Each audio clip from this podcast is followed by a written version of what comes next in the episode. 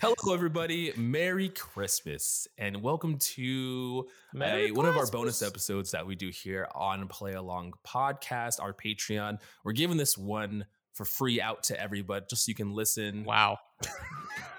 What? What's wrong with that?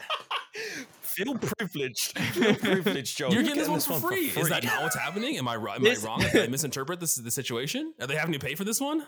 This podcast is a dying light podcast.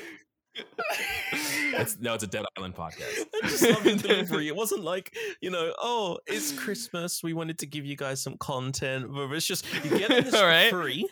this Uh, one is free. careful. The next one isn't.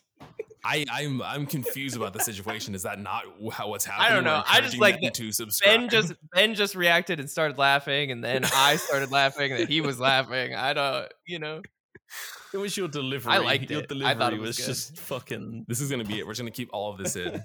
hmm Well, now I'm embarrassed and don't want to do it. So now Okay, the point is, to do it. guys, uh, we we do these episodes uh, periodically every month, and we release them on our Patreon, which has two tiers. Two dollars gets you access to all of the bonus episodes that we do. Five dollars gets you access to our D and D, uh, D and D, D and D uh, series that Video we're doing. podcast. Yes, There's some with uh, Ben as our trusty DM and two other lovely ladies who are doing a campaign with. Um, if you're interested in this, we appreciate the support deeply. Um, and we hope that you enjoy this episode, which can be found there. If you enjoy this kind of content, some of uh, the more things outside of our main series, us just talking about the industry and other games that we Mhm. might enjoy, uh, we recommend that you join our Patreon. Uh, once again, it helps us a ton. So thank you so much for your support. Thank you so much for listening to our podcast. We love you all deeply and enjoy the episode to come. Thank you. Merry Christmas.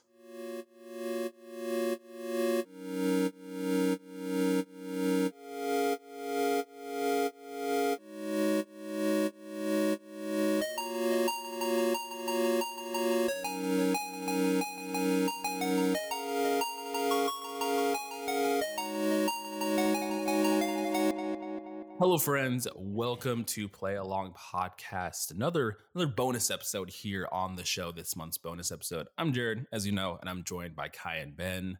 How you guys doing? Doing pretty good. You know, no complaints. No complaints.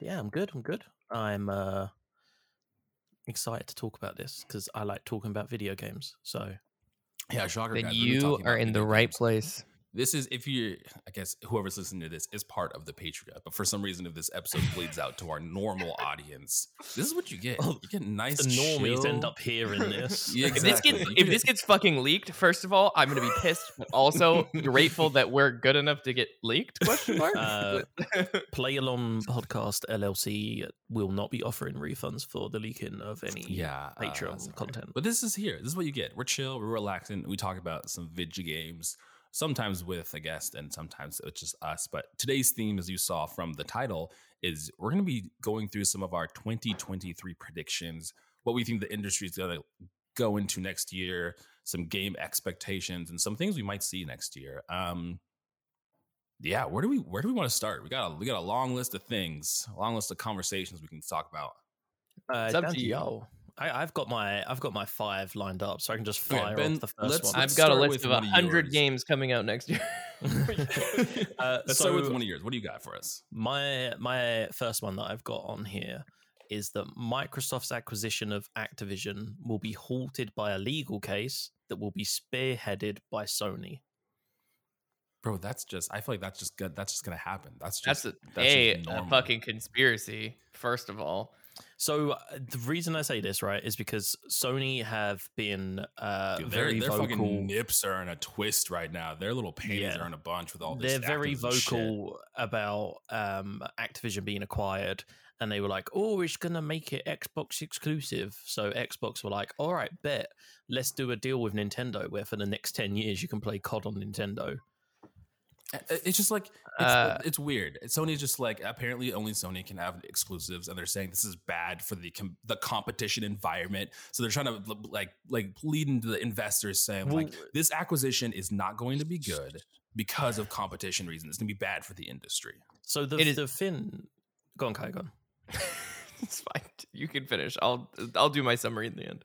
No, I was going to say like the the reason. So I mean, this is already looking like a legal case is going to happen because the I can't remember what it is. I think SCE. is- Yes. The security trade, the security trades like There's, commission. there's already uh, talks of a legal case being filed by them. It was- it was filed. Yep. Oh, was fine. it? yes, Yeah. the Damn. SCE has filed a case against them. Okay, let let's let's break Um, this down. Yeah. Uh, so in the United States, there's something called antitrust laws, which are set in place because during the I don't. I was. I'm allergic to antitrust laws. I'm sorry. in the 1920s, uh, during the you know rise of Carnegie's and the rise of the Rockefellers and these massive, you know, at the time billionaires, now quintillionaires that held all this wealth, they bought all of the companies and all the competition and formed monopolies, which is obviously bad Yeah. for a menagerie of reasons. But the worst part is it's bad for consumers. Um, and so the United States of America built antitrust laws to break up these giants of industry and break them into competitors because competition is good for the consumer and competition is good for For the industry company. uh, for the company. Uh, throughout the uh, last 50 years or so, uh, antitrust laws have been completely neutered by politics. And the reason is is that A, politics is mainly run by big money groups and people who have big money are companies and companies want to make profit and everyone wants to be in a monopoly because you can charge whatever you want.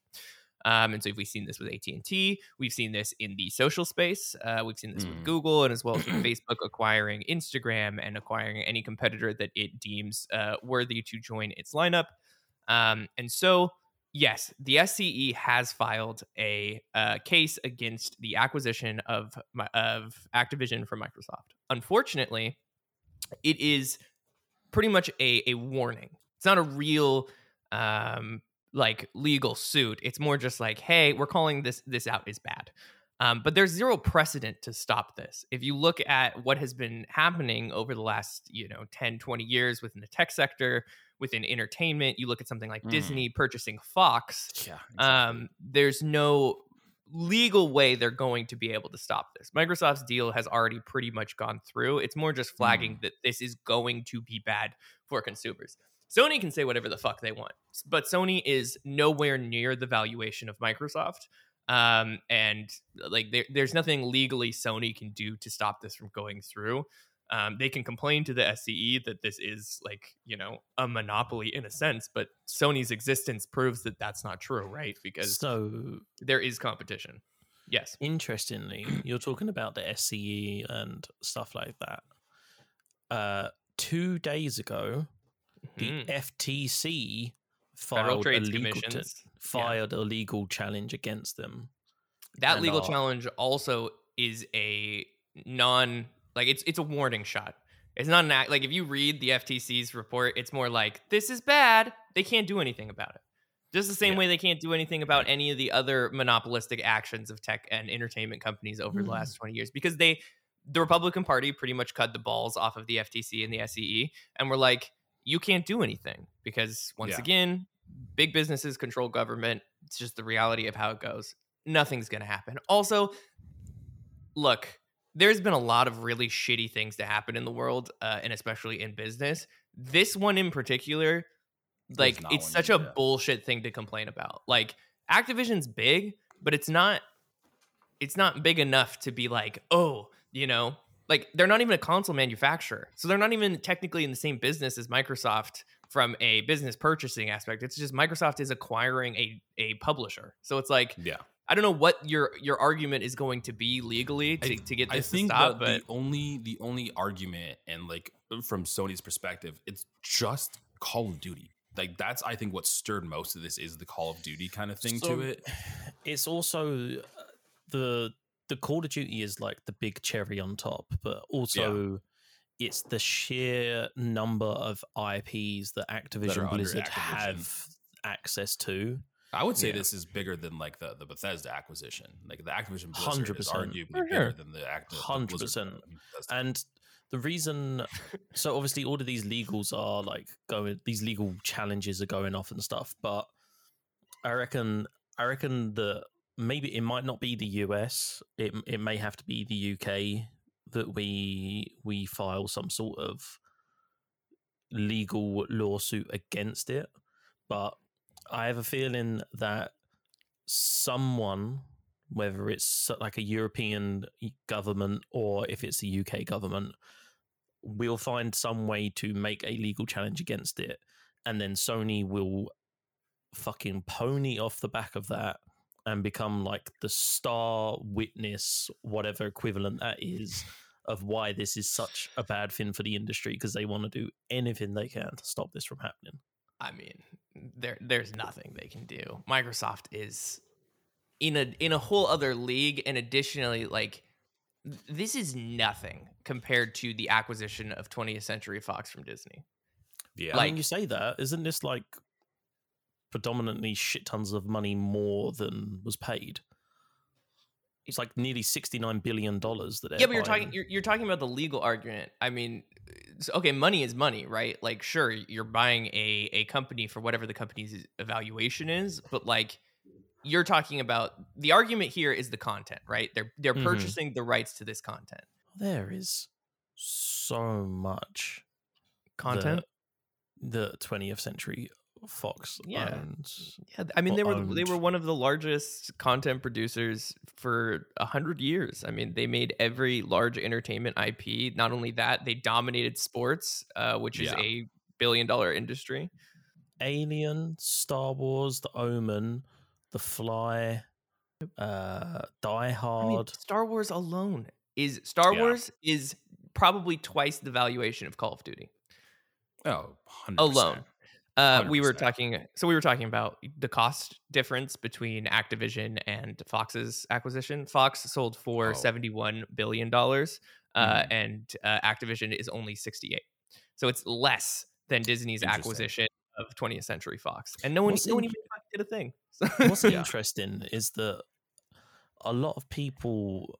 This is what's interesting for me as well is that people are saying like, "Oh yeah, now that Activision Blizzard has been acquired.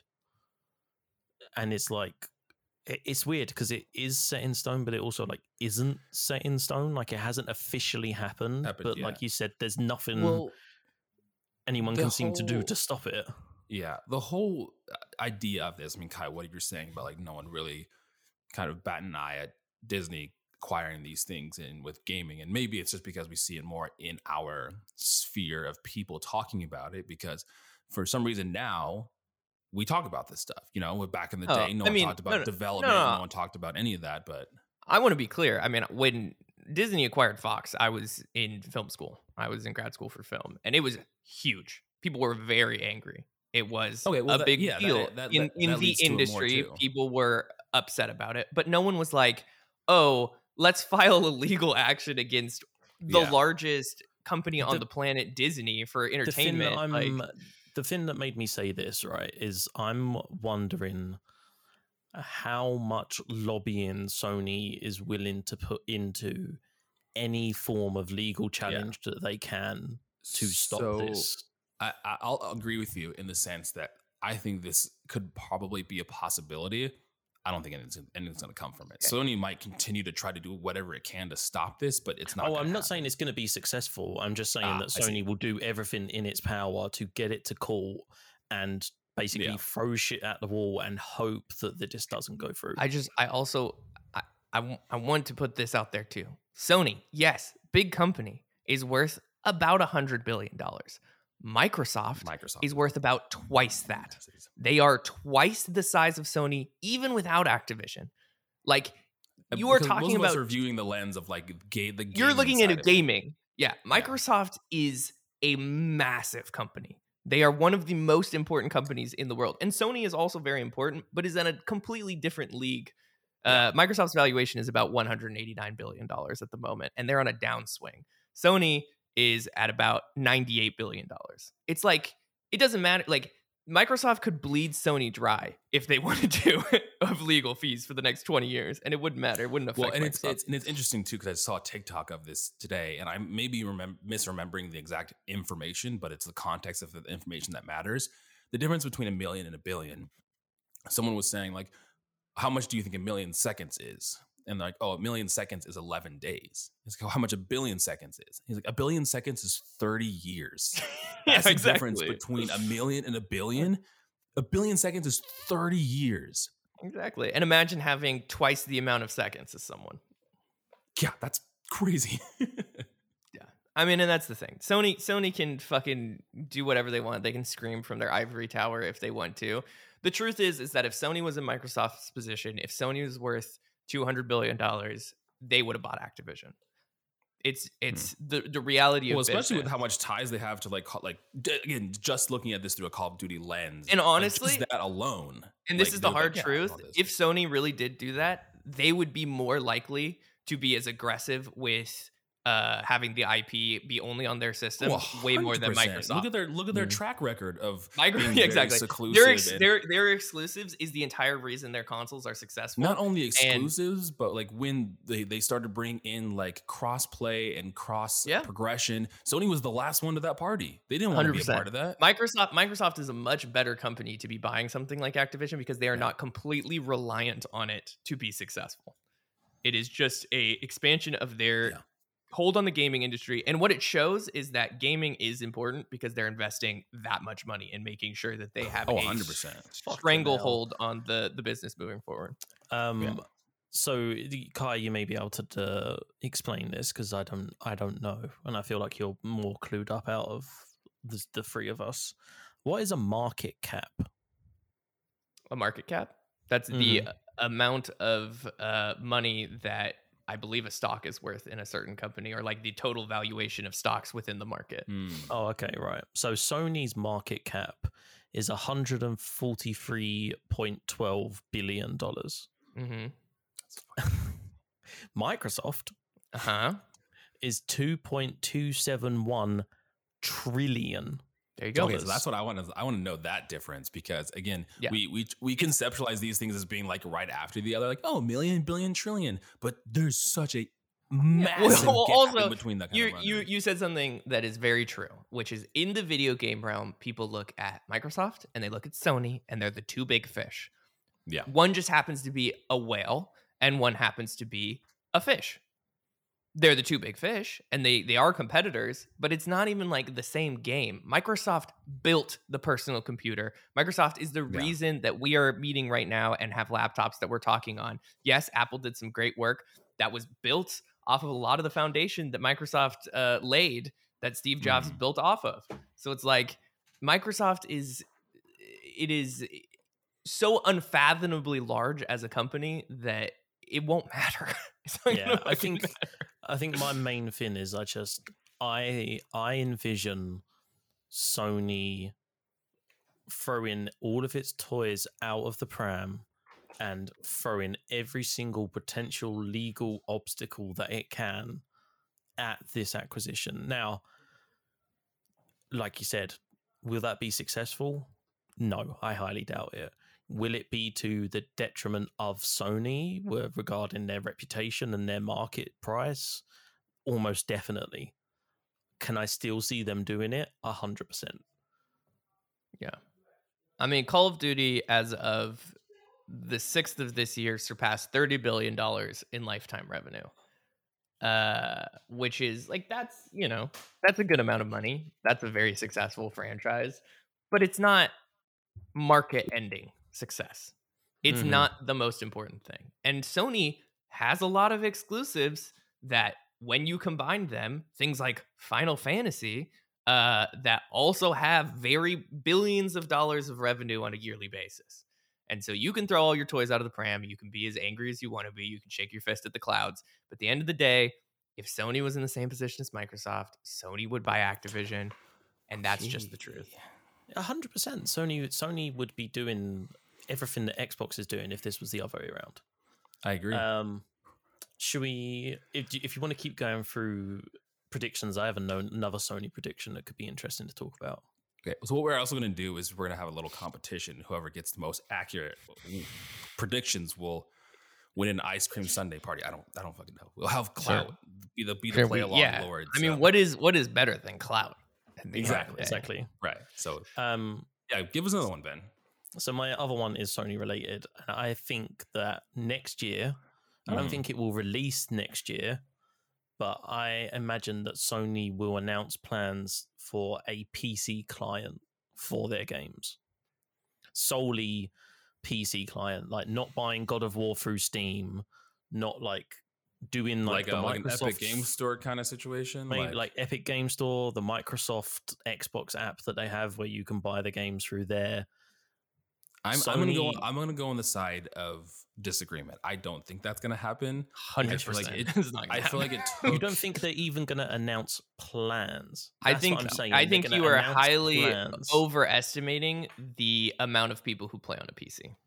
No, I think Sony just now. It's taken. It's taken them this long to just put their games onto PC. Granted, Right. they have a library of PC games. There's like four of them or five of them at this point. There's not a lot, so I don't see them dedicating their time and money to a whole client dedicated to this hand, like a handful of games on there. see the God of War game was on there. Both Last the is Spider-Man games now. are on there. Last of Us is on there. Uncharted, I believe, is on there. Um, what else was on there? Uh, Horizon, I think, is on there. Is there? I have a question, and I don't know if you, either of you guys know this, but in terms of like selling your games on Steam, I imagine this is the case. But is there like a percentage that Steam's getting from listing those? Would, I'm trying to think of the reasoning behind why you would have a, a Yeah, separate so- client. Right, 100%. So this is like the reality of all these clients, right? Is that they take a percentage. So the App Store is a perfect Yeah. example of, of a microcosm that is very similar to the game's uh, delivery system, right? So the App Store takes 30% of whatever you make, whether that be in app purchases or whether that be purchases just as an app that has a cost. So Apple's taking 30%, you get the 70%, and then you can do whatever you want with that 70%. So the same thing with any hosting service, there's going to be a percentage. Steam happens to be very low. Um, obviously, I'm sure that there is uh, like NDA, like non-disclosure agreement deals with large companies who are hosting their games on Steam that have like sp- specific percentages that are negotiated. But I believe it's like something like 95% of revenue is what you keep through Steam, and then Steam Oh, keeps like five, one to five percent. Do you think that's why Um, there's like just like mountains and waves of like shovelware on Steam because you can keep so much Yeah. of that revenue from uh, your game? Hundred percent. Well, it's also it's incredibly easy to host, right? It's the it's the Apple Podcasts of video games. Anyone who makes a video game can host on Steam for a very low Yeah. price, and they get to keep whatever they make for the most part. Um, Epic is another one, right? That like that's Epic's whole battle against Apple is that they didn't want to pay that thirty fucking percent. That Yeah. was the whole issue. They were tired of paying Apple the 30% of whatever their revenue was and they built the the Epic Store as a way of hosting games and also charging much less than Apple. They're not charging the 30%, I think it's like Yeah. 10% or something like that. I don't know the exact percentages. But yes, like So these stores charge individuals, but you have to also remember that the amount of money it takes to develop a store yeah, to get people to be there, to market it, and to make it competitive. Like it's the same thing with streaming services, right? It's like Netflix is big, Disney Plus, and then you start to fall off a cliff of like, okay, HBO's good, and then you're like Paramount Plus, and then the more you make and the more crowded the market gets, you have your big fish that succeed, and you have things that just bleed money. Like, and if Sony tried to get into a market now, they're they're a day late and a dollar short. so that's they don't have the technology. That's why I brought this up because I can see in the in the idea of wanting to avoid that middleman making their own client, but in hearing that, it seems pretty accessible and cheap ish to have your games you have on to, Steam. What you have to consider, though, right, is Yeah, that. Sony in particular is an extremely proud company, right? Mhm. They do not like sharing their stuff. They don't like Yeah. crossplay. They don't like sharing Activision Blizzard. They don't like sharing with anything. So the I, I don't think it's going to launch in 2023, but I can imagine them saying we are looking into the possibility of doing a client where you can go because now you've got PlayStation Plus catalog, right? So if you have a Mhm. PlayStation Plus subscription, you boot up the PlayStation client, you've got access to all of those PlayStation games now. So some of them would have to probably like be a streaming. Game Pass. Yeah, You're- but then you've got already games on there. You've got the new Spider-Man games. You've got Days Gone, Horizon, God of War, Last of Us Part One remakes coming soon. Like Yeah. they are already venturing into more and more PC games or game ports, I should say, and that is why I can see them saying, okay. There is potentially a market for us to take this away from Steam or away from Epic and have it as our own thing where people can come on and they can stream Yeah. the PlayStation Plus catalog and they can buy our games from us and play it in our client. Do you think that um the things like crossplay and the things like putting games on PC was really to like the chagrin of Sony, but there is is one of those like you kind of have to at this point kind of situations where like yeah, okay, we have to uh, build into this crossplay thing. Or, yep, I guess we got to put our stuff on PC because Microsoft put their stuff on PC. They have a dedicated store, like that kind of situation. I think personally that it was part Not of column A, like, part of column B. No, Yeah. but I, I imagine that you know, I for a longest time I've been saying that Microsoft dropped the ball by not responding to Xbox Game Pass quicker. They hmm. allowed Xbox Game Pass to gather steam and to become this behemoth in the gaming industry to the point where when they launched, everyone was like, "Oh, this is Sony's answer to Game Pass," you know, and they. Yeah.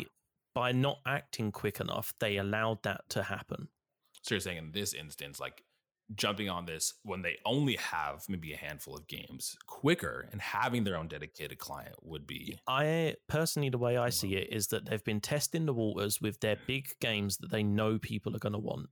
The Miles Morales game, Spider Man Remastered, God of War, the new Last of Us is going to be a big test for whether people buy that on PC versus in buying it on a PS4 or a PS5.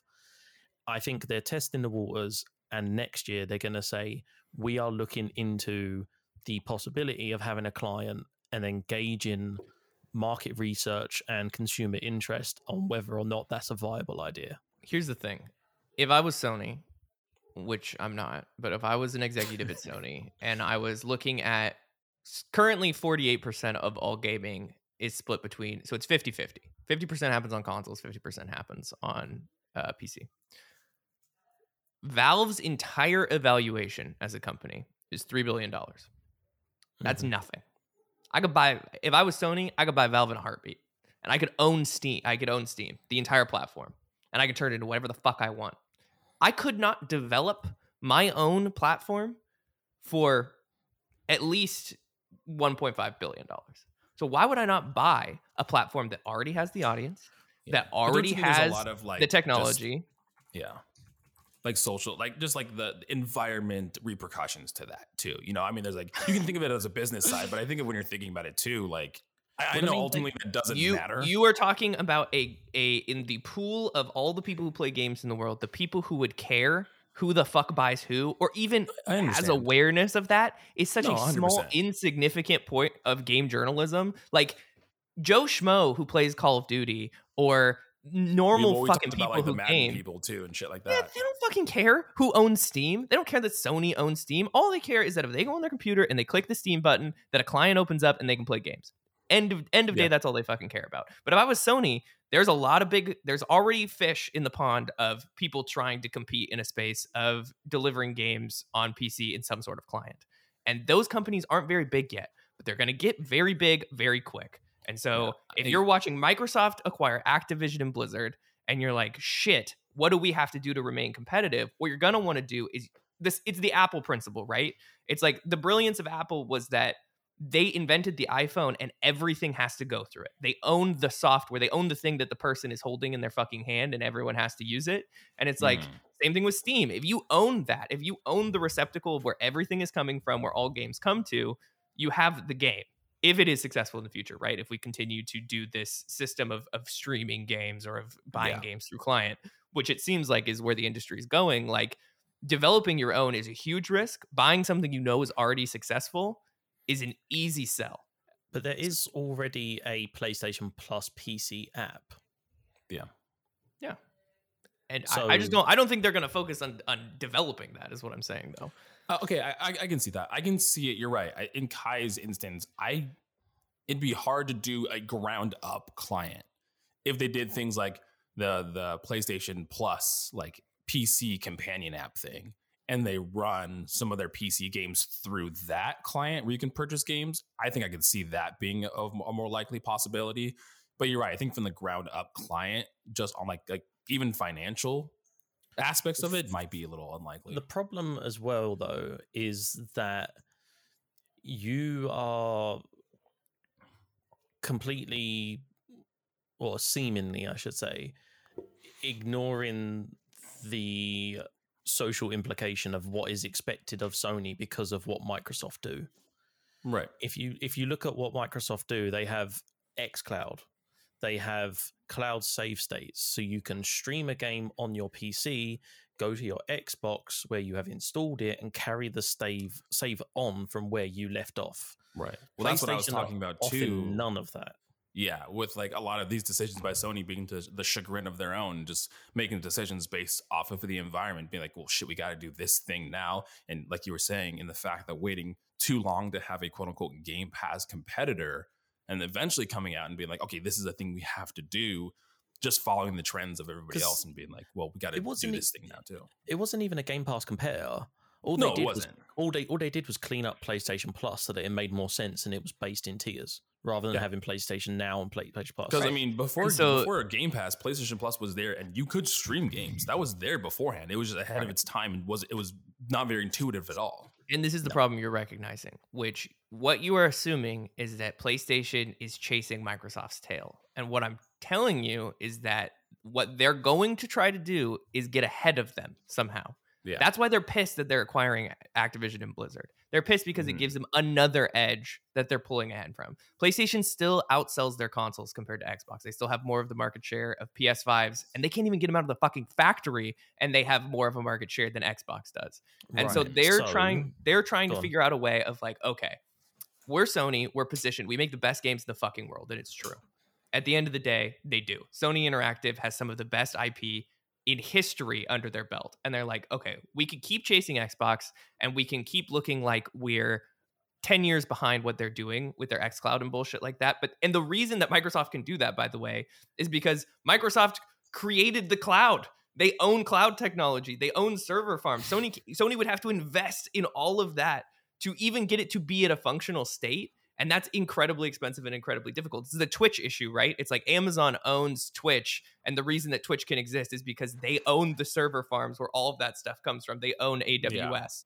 So it's like Sony has to find a way to jump 10 years into the future ahead of Microsoft. And I think either what you do is you do what you're saying, which is you try to get in the PC market and you try to be the best there, or you buy a platform that you know people go to that people use like Steam and you turn it into this is the Sony play, this is Sony Steam. And like Hmm. this is the receptacle for games, and you know it works, you know it's something successful, and you know it has a player base. Whether they do that or not, I don't know. Whether Steam is even willing to offer themselves for sale, Yeah, Th- that's a I whole other can't problem. imagine Valve Yeah. doing that. But the reason, another reason I sort of think of it is because, like you said, there are so many people out there. Like the amount of people out there who are waiting for Ragnarok to come to PC so that they can play it on PC because they either cannot get a PS5 or refuse to shed 500 $550 into a PS5 Or- just or to play a PlayStation experience exclusive. on a PS4 version of the game or anything. And like so that. that's why I can imagine PlayStation going, okay, right, we have our own client.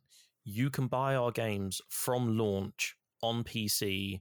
You don't have to worry about trying to get hold of a PS5. That PC you're already using for Steam, Mhm. for Epic, you can now use to play our shit as well. Yeah. While I don't know or think of the trajectory might be exactly this, I do 100% agree, and we've already seen this, is Sony is going to push in a PC. They're already pushing in a PC direction. I think that's gonna the, the reason is continuously do that. Yeah, they lose money on consoles. Consoles are a, are a sunk cost. Like when you, when Sony sells a, a PS5 for market value, right, which is like five ninety nine, four ninety nine, whatever it is, they're they're losing like 10% profit off selling that console at that price. What they're trying to do is they're trying to get people to buy their games because that's where they make the money back, right? And so Yeah, it's like software. it makes sense in the software game if you can if someone already has the thing that could run the game you want to get that game to them which is what you're saying ben right? Like there's pc gamers out there that have the hardware that can run their games. They're Hmm. losing money on consoles anyway. They need to be able Yeah. to get those games in front of those gamers. The argument is how. Yeah. like either you're right they build their own sony platform and they invest a bunch of money into it. I think that's risky personally for them because yeah they have some ip they don't have enough really to fill it. It's the same problem with their version of game pass right now right? They're running behind microsoft. Microsoft is spending millions Well, and millions Sony, of dollars like to acquire content. They have less Right. quantity, but There's- they have really so maybe good quality. so maybe that's maybe that's their thing right maybe they become the Yeah. hbo of the gaming world maybe it's like they have five shows that work but But those five shows are Those amazing. five shows are fucking people Come to the service for those things specifically. People buy HBO Max to watch fucking Game of Thrones, and I can see Sony having a situation like that where it's like, we're gonna buy your thing or go on your. The risk of that is exactly because what we all wanna pay HBO risked, though. When Game of Thrones 8 wrapped, a bunch of people dropped the service. Mm, yeah. When the eighth season of Game of Thrones wrapped and it was a fucking dumpster fire, people were like, I'm done. I'm going to go back to Netflix. you want to be but you're- Netflix. You're talking exclusives, right? Mhm. So PlayStation exclusives, I would say PlayStation have a fucking vast majority more exclusives than Oh, a 100%. No, I agree. Xbox. And that, for sure. so but then what I'm saying is like imagine a PC client like just going through this you've got uh, Stray, God of War, Uncharted, Horizon, Ghost of Tsushima, Death Stranding only just came to Game Pass. Uh Spider-Man, Returnal was Returnal exclusive? I don't think that was exclusive, was it? No, Return Oh, was it was. exclusive. Return was a PS5 exclusive. What was it on PS4? Uh Detroit Become Human is apparently exclusive. Yep, Um it is PlayStation exclusive. yeah, fucking Days Gone, Bloodborne. Like, I just I I don't see them. I I don't know if their plans are to buy someone. Like, I don't know if they're going to try and buy GOG or some shit. I don't know what they're going to That do could be an option too. Yeah. like but i just see sony announcing that some plan in 2023 for a sony exclusive pc client Right. Well, and I can see. I, I think the alternative too, if they decided to do, okay, here is like almost like an Epic Game Store kind of situation, where here's our games exclusively on this, sir, on this client. Yeah. That could be an option too. I do see, see like a little bit of pushback with that, but listen with the Epic Game Store, people got used to it. They they bitch about it in the beginning, and then they are fine. even then you get free free client. games a month so Yeah, exactly. So, like you said, GOG are like like collaborating with one of these other existing clients and being like, Yeah. PC, Sony PC games are going to be launching exclusively on that, and now you have to go that and creating some deal with that company. Right. Maybe it's I mean, it outright, maybe it's exclusivity deal or whatever. Also, if you think that not every fucking service on the planet is not every goddamn day busting Sony's door down to be like, give us your IP, we'll give you oh, 100 percent. we will give you ninety percent of the cost. Like every Epic, Steam, they have all, I guarantee, gone to Sony and been like, "We want your games on our platform," because you're right. They Yeah. have a lot of great exclusives, and for them, it's like a no-brainer. They're the most popular games in the world for the most part, outside of a very few, which Microsoft is acquiring. Uh, and it's like, yeah, like of course everyone wants that content, but it's Sony's play of whether they're going to try to live in the past, whether they're going to try to invest in the future, and like that's the interesting part.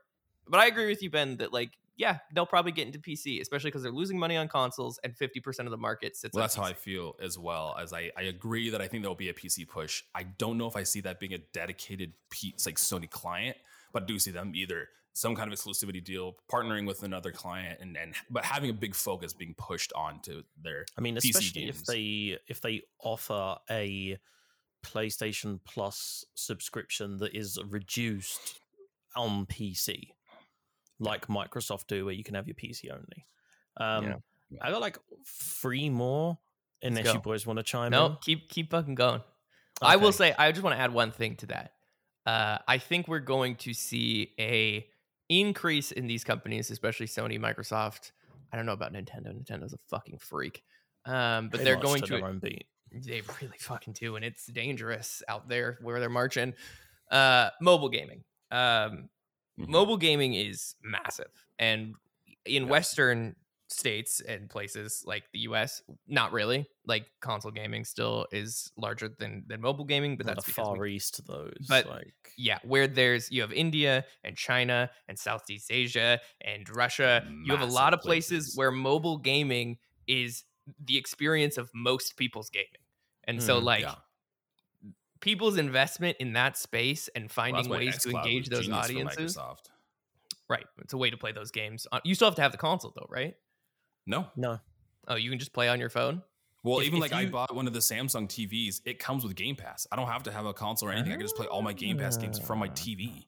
Yeah, That's it's, brilliant. it's crazy. But Uh yeah. I mean, Nintendo did chart, start to breach into that um, mobile gaming experience. Like, not with like, I mean, you had Pokemon Go, but then you also yeah, like had uh, Niantic and stuff like that. But Yeah, but then you had Right. like uh, Mario Kart. I mean, I World would- I would- Tour, I would and, argue like- that Nintendo has always been a mobile gaming experience with their handhelds. Now the Switch. can that's a true. They were the original mobile Yeah, game. they've always had a handheld experience. if I was if I was mobile gaming. Nintendo, if I was the you know R and D developer at Nintendo, and like my job was to grow Nintendo, I would put together a Nintendo Classics app where you could play all the original Super Mario's, you can play all the original Pokemon's, you can play Mm. all of those mobile games from Game Boy to N64 because every goddamn phone on the planet now, for the most part, can run all those games. We've been I was I remember running Pokemon on my you know 2010 Droid X. So like at some this people's point, phones are more powerful than some people's PCs. Like I- I right? can- Exactly. so I like imagine it's a no brainer and also we know there's a huge emulation problem with nintendo that they try to push back on so like That's what I was going to mention. give us a They can $10 a month subscription problem. Exactly, hundred percent. and then let us play all the games mobile Even because you know you're going to have a huge market share on mobile rather than trying to do it on console and you know that having that access is going to get people to play those games buy those games buy into your and it's going to filter them into buying whatever new console they come out with whether it's a switch pro or whatever they come up with next Well, speaking of that, Okay, oh, I was Jared mentioned it. Jared raised his hand. Go. I was going to bring up a, a, a discussion point, uh, uh, my, my own prediction, but we can go with yours. It's okay. Oh, okay, it's just because my I feel like this one's obvious, but there seems to be a lot of talk online about it for some reason. Uh, despite rumors, an updated model of the next gen consoles will not release next year. For Switch many or consoles in general. So I, I'm I'm leaving the Switch out of it, right? Because what what I'm I, I have a prediction about a Switch, but what I'm talking is we're not going to get a PS5 Pro. Okay, so not- I- my actually my prediction leads into this a little bit, so I'll go into what I was saying. I think, and this is maybe a 2023 beyond kind of prediction. I see consoles starting to change less and less as as time goes on. Like with Xbox right now, like if you boot like this generation, we saw this specifically. Xbox One X, Xbox Series, those two things. In the software and what the games look like, consoles look a little different. It's identical. You boot up an Xbox One X, you boot up an Xbox Series X. Those two things look identical in what the player is viewing. I think we're going to start seeing them become more powerful, but look start to look less and less different. I, I think there's a caveat with that with the PlayStation because so many people bitch about the PlayStation 5 being huge. I think that they're already working on a way to consolidate that and make a smaller PS5. yeah they, they have to that thing is ugly as shit they made a yeah, huge I think I think Sony and. PS5 is the, is the caveat to that, but I think that these consoles we're going to see less like middle ground upgrades like that and just be like yeah, Well, I- like so many upgrades to the people console online are saying so many people online are saying they're going to have a mid-generation upgrade That's what we're used to. So I, I understand people talking about I it. but I understand just don't why, see it but happening when- in this generation. why would it Yeah. what new innovative technology has come out oh you you wouldn't like Yeah. you might be able to do like a new ssd or maybe more memory but like graphical output or boot up times Yeah. nothing has really changed enough to In the- warrant in the a mid-generation PlayStation, you would do the opposite, right? Because you already have a console that's more expensive than Xbox. And so what you're going to want to do is you're going to want to be able to get that to people quicker and cheaper. Because Mhm. 600 bucks or 500 bucks, whatever it is, uh, is not something everyone can afford. That's the brilliance of Mhm. that's why I bought an Xbox. It was 200 bucks. It was 200 bucks on Amazon with a deal. That's like nothing. I mean, for a lot of people, that's a lot, but This is what I was for, general In- individuals investing in in, the grand scheme of things yeah, like that I that's a switch right so and i got an xbox series s so like more expensive than that. right you so that's what playstation if they are going to come out with something, which I also agree, they probably wouldn't. I don't think they are, but if because they lose money on consoles in the first place. But if they are, what they're going to do is they're going to come out with the Slim or whatever that looks like, or their version of the Series S, which is less The dig- well, they have a processing digital power, yeah. less processing power, less uh, graphical quality, but at a more affordable price point price. and Well, that's what I was going to get to with the the, the middle aged console, like the the in between generation consoles.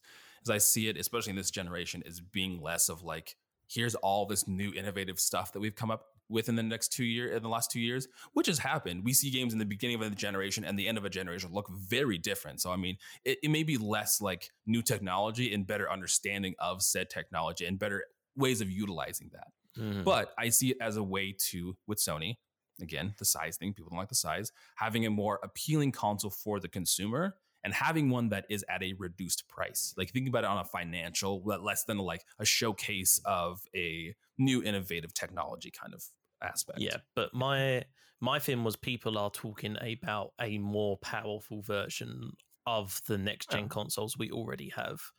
And I just don't think there is enough There's- technology to warrant that whatsoever. Oh, it's not even so- technology; it's a cost thing, right? If they're if they're selling a console right now, please tell me what the PS is. It five ninety nine, four ninety nine. What is it? I think so it's I can four I'm ninety five- nine. I thought it was 500 bucks.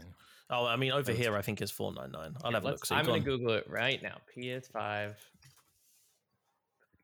You're gonna get like scalper prices. You're not. It gonna is get a real four ninety nine right now. Okay. Uh, full full price is four ninety nine. So it's five hundred dollars, which is that's a lot of fucking money.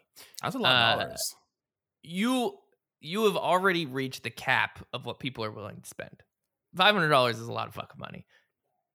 Even if you released a pro, by the time that you get into the seven hundred dollar range, people are just going to build PCs. Like those are the people who are going to be interested in that. Like they're go if you're that invested in fucking graphical quality and that invested in processing power, by the time you get to seven hundred dollars, you you can you can build something why- stronger using a PC. like a PS4 4 Pro at like a $50 price increase comes with a free game, maybe an extra controller because now you get like a slight price hike so you can get that that excuse of charging Well, a little bit more for it. I don't think they would do you comes with all PS4 because No, no, I was using the PS4 Pro as an example. Oh, I was like, I don't think they're gonna redo the PS4 Pro. And No, no, he's no, like, no, no, I was using the- PS4 the, Pro PS4 Plus. the PS4 Pro as an example, like that shift in those two generational consoles. I think the Pro was a little bit more expensive than the PS4. If you're, if I was Microsoft, what I would do, I would sell a fifty dollar console that's cloud only. That's the Ooh, Microsoft. Ouya fucking Yeah. version. Well, there was there was a um there was an interview with Phil Spencer and people were talking about this. There was this little like it looked like a little prototype, um, almost like an Apple TV, but it was that for Yeah. Game Pass, and you just use Brilliant. that as like your dedicated Game Pass. But I don't see that happening brilliant. either because uh, those apps are on TVs now. Like you can just have you Not don't all need a TVs. only on That's true. Samsung. only it's, on it's Samsung brand new, so I can I can see that they So if you this, get like- if you get a wee little box Yep. that you pay ten ninety nine a month for, that you plug into a HDMI cable and it comes with a controller, and you can just play your games like that, and the brilliance of that and put an Ethernet cable in it, fucking perfect. Like like consoles have always been a money loser because you have to get people to play the games. Like that's the whole Yeah. goal, right? You're just trying to get people to buy games, buy games, buy games. The cheaper you make that console, the more money you make. Well, that's so if you're selling like, something they- for they fifty fucking dollars. Start to introduce Game Pass and XCloud, and in that, slowly taking the console away from that situation or the other or the necessity of having a console. And Mhm. now you're not losing money on a console, but you still have people buying your software. hundred percent. Twenty thirty, we're just gonna jack Ethernet cables into our heads and fucking live exactly. the I mean. Elon Musk uh, is getting in trouble killing like 1,700 animals unnecessarily trying, the to do his brain Neuralink he's shit. So Neuralink, yeah. not surprised. I did not know that was a thing. That's crazy. Yeah, I would love to in all trouble. see a console with a upgradable graphics processor. Like uh, I mean, an X- PlayStation kind of like dabbled in that with the with the internal SSD that you can swap out. Like, I think it's the first time consoles have been able to do that. so, yeah, I mean, but what I mean, the way uh, this is like a like a. PC. like in in years time i can imagine xbox going right this is the console there is And no more upgrade it. upgrades you just upgrade your processor yeah, and then, much like a un- pc every like six years you can get something new that's got uh, like a new pro- up fast un- processor unfortu- an ssd unfortunately, uh, from a business perspective, it doesn't work really well. It's why I mean, Apple Microsoft has that. It's PCs. yeah, wait, and even then, they don't really do that. Microsoft isn't. Microsoft sells the software to run a PC. They don't. Right, and, and the right. issue is, is that you They're are not making the hardware. marketing is very important, and making people feel like they need something is very important. That's why hype is good. When you go, ooh, the PS4 is now the PS5. You need one. You need to buy one. You need to have the newest thing. Most people don't buy something because they're looking at graphical specs. Most people buy something because All it's the new baby. thing and they want toys. Um, Yeah. And the people who do care about that shit are just gonna have PCs. Like you are just gonna have a PC because you're like, I Well- want to well, upgrade shit. This, yeah, before this, Ben and I were like we are looking at the the golden uh, joystick awards, and one of the awards categories is like best game trailer, and it's like that sh- those that shit sells games. Game trailers are very important in the marketing of a Oh, game and the you- building you the hype of those games. You you are you are stepping on an industry landmine because publishing is the redheaded stepchild of the games industry, and every developer has the hubris to go. Games are as good as the people who make them, and our game could stand alone. And then every publisher is like, the only reason people play your games is because we make trailers about them. And there's Yeah. this weird dynamic of two groups who think that they're now they're both equally important. You have to have a good game, you have to have good marketing, and that gets people to play the game. But right. uh, if either yeah of those two sides fall, ve- the game very dangerous falls, to be but like, oh, trailers are important. That's a hot take in the games industry. I think trailers are important. Come at me, bro. At me at uh, Ben underscore Robinson on Twitter. Uh, if you Some any- poor guy is, is going to get stuff because that's not my Twitter handle. shit. um, right, I've got two final predictions right. um, that I can kind of roll into one, but they are separate because they both relate to Nintendo and a Switch. Okay, well, Oh, my one of um, my predictions was Switch related too, so we'll we'll get this conversation going here. Yeah, so I I envision a new Switch, not an upgrade, whatever, like a full new Switch U, Switch fucking two, not a Switch Pro, like a Yeah. full new Switch console. It may look the same, whatever, but it's not gonna be. Oh, this, what I- uh, this is the new Switch. It looks just the same, but it's different. I promise. I, I, I agree with you, but it's just like splitting hairs. Like a Switch Yeah. Pro and a new Switch, in my mind, are the same thing. The Yeah. next Switch is going to look exactly the same, but be more powerful. Yeah, but that that's what I mean. I'm not like, you know, everyone was like, "Oh, Switch Pro," and they were like, "Huh, psych, it's just an OLED."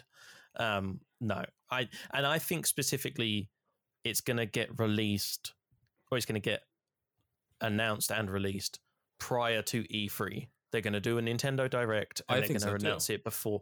Because my second point ties into that Breath of the Wild: Tears of the Kingdom is going to release on said new Switch. Yeah. but I, I agree with this. you won't agree with this bit because I imagine they'll do what they did with uh, normal Breath of the Wild, and it will release on new Switch and old Switch, and it will Oh, suffer For because of that. Yeah. Or I mean, it, it, it's Zelda, so I don't see them them doing this. But like when the 3DS uh, came out and we had the new 3DS, there were games that were only playable on the new That 3DS will happen because eventually, of I its guarantee processing you. power. I could see in a very slim world Breath of the Wild doing that, but uh, they want to get that shit out to as many people as possible. If there is two versions of a powerful and not powerful, it's going to be playable on all of it. Here's my prediction. Uh, Breath of the Wild is not going to launch on the new Switch. Breath of the Wild is going to launch before the new Switch. The new Switch is going to be announced somewhere mid-year and come out maybe November. Uh, and they're not going to pair them. The and Breath of the Wild is going to be playable on the original Switch. It I mean, We'll see who's right.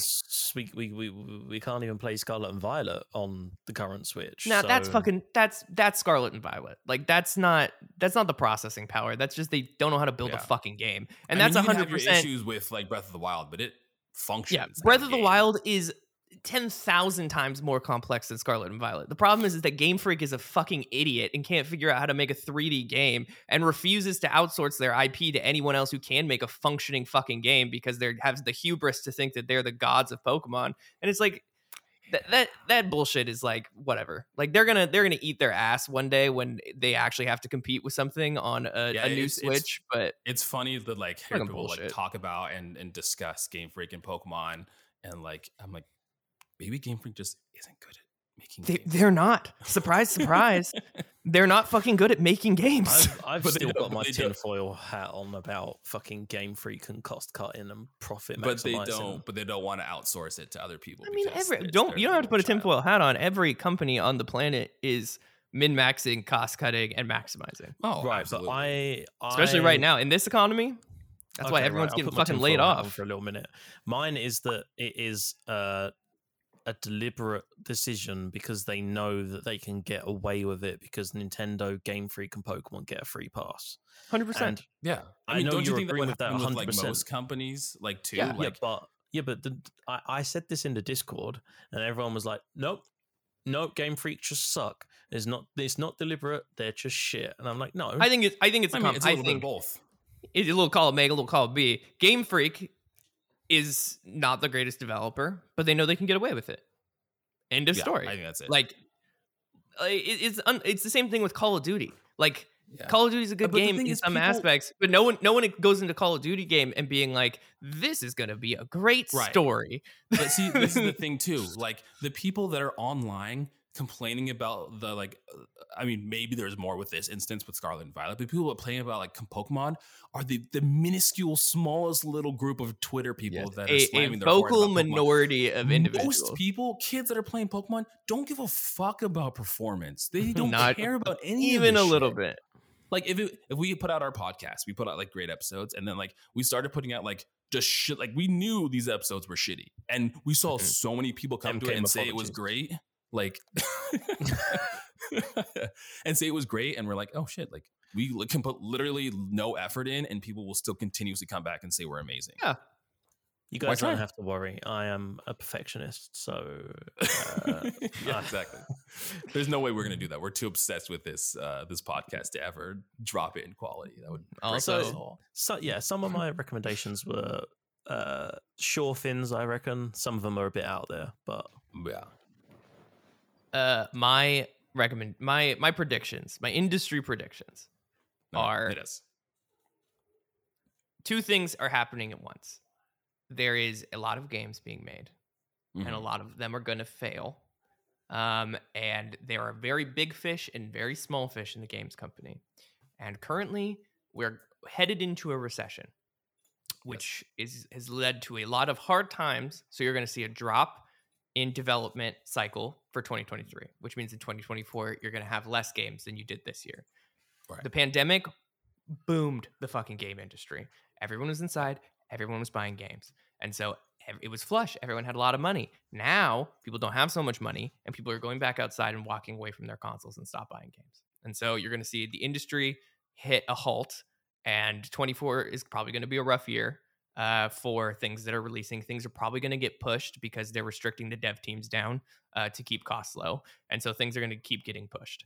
Uh, the other thing you're going to see is because we're hitting a recession, uh, the classic capitalist dogma of buy low is going to happen. You're going to see a bunch Yep. of companies get eaten up by people like Sony and Microsoft and Epic and Valve and whoever the fuck has the capital to be able to do it because right now a bunch of these fucking companies are going to hit a low point and they're going to need to sell themselves to stay afloat.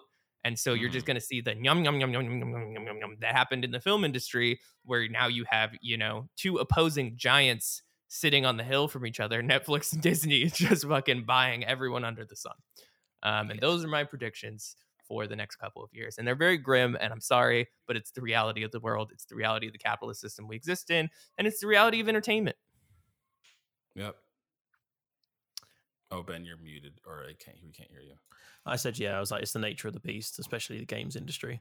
100%. Um, and then I was like, Jared, is there anything you want to add? Um, I predict that Breath of the Wild: Tears of the Kingdom will not have as well reception as Breath of the Wild f- first. Do you reckon people are going to complain that it's not innovative enough compared to the original?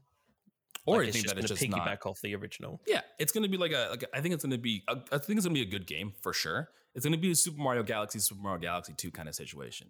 People are like, yeah, Super Mario Galaxy Two is great, but it's just like it just was more Super Mario Galaxy. Galaxy started it, and it was like this innovative new concept for the the genre specifically, for the title specifically. Uh, and two did more of that, and it's good. But it was like, I Well, think you I'm sure the Kingdom will be. Also, we know that uh, you know Breath of the Wild is a little overblown uh, culturally, and so rose-colored glasses. People look at Breath of the Wild as the greatest game of all time. Some people, not us. I think I think there's another issue with that is people take video game reviews as end all be all. Like there's no way this could be just a random Joe Schmo reviewing a game. This must be this entity that has this over this this ultimate power over me where once I read this 10 out of 10 then it must be true. It can't be Yeah. false. I don't Yeah, even know if it's that. I think it, I think Breath of the Wild represented because the Switch, because it was like the big game on the Switch and it was Yeah. an accessible console. I think it's something a lot of people played. And like you look at someone like Colby, who we talked about, you know, Breath of the Wild Yeah. with, it was the game that got him back into playing games, right? It was 100%. something that was a, a transform transformational experience for him, and I think it was for a lot of people. Um, and that that has weight. You know, we talk about nostalgia, but transformation is just as powerful as nostalgia. If you had a positive think- experience with something that shaped your perspective, you're gonna go, "This was really important to me." Right. And then when the next one comes out, you're like, "Oh, That's what No, happened a- with. 100%. Um, what happened with Metal Gear Solid 2. Uh, Mm. spoiler alert if you're in, you know, whatever. But Metal Gear Solid 2, Metal Gear Solid was this like cultural phenomenon. It was the first 3D sneaking game. It was fucking amazing. And then Metal Gear Solid 2 came along and you played as Solid Snake for the first 20 minutes. And then you played the rest of the game as Raiden, who was this new character. And mm-hmm. none of that was in the marketing. None of that was in any press releases. It was never reported. So when that happened, people were like, what the fuck? Why have you got rid of this fucking iconic character? And the game gets slammed for it. When in reality, it's a fucking good game. It's just so many Yeah. people are pissed that they don't play as And- well, Snake. I really hope that Breath of the Wild 2 doesn't let you play as Link for the first 20 minutes and then Play introduces a new I know, character. people, people want to be able to play as fucking Zelda in that game. That's yeah, the once big again, a very That's the small vocal minority want to play as Zelda. and I, I want to be clear that, that that prediction was like an industry prediction. I probably most likely would be like, this is an amazing game, and it's a ten out of ten. And that, that was what Breath of the Wild is. That's the problem with reviews. 10 out of 10. Is people look, people go to like the reviews on IGN, or whatever. They skip to the end. They see ten, and they're like, this must be the Yeah. most amazing game in the world. They don't listen mean, to the opinions at all. spoiler alert as well if you don't know but like most of ign and gamespot they have paid reviewers that are staff but 90% of them are freelance that they So like, people are have freelance no work places. affiliation to that website whatsoever so if you look and go oh well ign gave it it no they didn't some guy they paid for a review Do gave your it that research. score. Play the game yourself. Don't just look at it and say it's amazing. Give your Oh, own i've opinion on said it. it before and i'll say Uh, it again I have a Got question. reviews from multiple places uh, for you Yeah. guys, and I'm interested to hear this. So we have seen over the last couple of years the Mhm. emergence and popularization of the concept of VR uh, through the Quest becoming a first kind of standalone affordable system, through Meta investing in the metaverse and that entire kind of phenomenon that has seemed to sort of fade away slightly over the last you know couple of months. Um, what do you what do you think the future of VR is uh, in 2023 and beyond, and, and maybe until you know 2030? Like, what what are we going to see? Are we going Yeah. to see a wide adoption of VR? Are we going to see it kind of fade into nothingness, like a lot of peripheral, uh, Yeah, you know, I- console stuff that has come before it? I think it'll always kind of be secondary and on the back burner. I mean, I think even if it gets like really good, and there's situations where it's really good, games like Half Life Alyx, we look at games like uh, the Horizon game and the new PSVR 2, those experiences where people are playing 30 hour games on VR is something that's happening Mhm. now. Uh, yeah, exactly. Fucking nauseous just thinking but about I think that just like how it's presented in like the, it's technology and a lot of mm. them needing to be attached with cords and maybe moving into like a wireless setting. I feel like it's always going to be second to the console gaming. I mean, even with PS4 VR two, for one, that that and like the some of the meta ones, the new Meta Quest two or whatever, crazy expensive. Like those things are fucking wild. And the meta stuff is is one thing in general, but the PSVR two, you need a PlayStation to play it. So you still which need is to- already fucking expensive. exactly. You still need a standalone console to even experience these things. So It in wasn't- my the head, meta the Meta Quest 2 is only 350 bucks. I That's was not gonna say it's like three hundred dollars, so it's not. That's not the- bad. did- Terrible. Was it, there's another one that Meta one. I HTC thought was like- Vive. oh, maybe is that one. There was one that was like a thousand dollars or something. I don't know what it was. but I it HTC was- Vive is like eleven hundred pound, and it has four cameras that you have to put in each corner of your room, and you have to have a clear space of X amount. Uh, of there's the feet. Meta Quest Pro, and that one's fifteen hundred dollars. That's the one I Oh, was. that's what I was shit. thinking I didn't about, even know that So this is the most advanced announced headset yes yet. most advanced So headset yet. stuff like that, and the PSVR two, I think is four ninety nine or five ninety nine. It's like as much as a PS5 is, and having to have both of those things necessary to experience it, it's just like it's always it's, it feels like it's always going to be for a niche group of people, and it'll never break out that niche. Aside from little things that maybe feel gimmicky, like Samsung had a VR headset, or like even with the the the Quest, the small one that's wireless and more accessible to other people. I think it'll always kind of be a, a side piece. I don't see it bleeding into mainstream at all. I I have a Quest and I play it quite often, and it's just like it's. Like, I, it's I a don't know thing. because I I see the Quest becoming the popular and the go-to VR platform, right? No, I agree. Yeah, and it, it, it's already starting to shape up that way anyway. You know, like four hundred dollars, you get a wireless headset that has its own storefront, and you can play the games on that. You don't need anything else.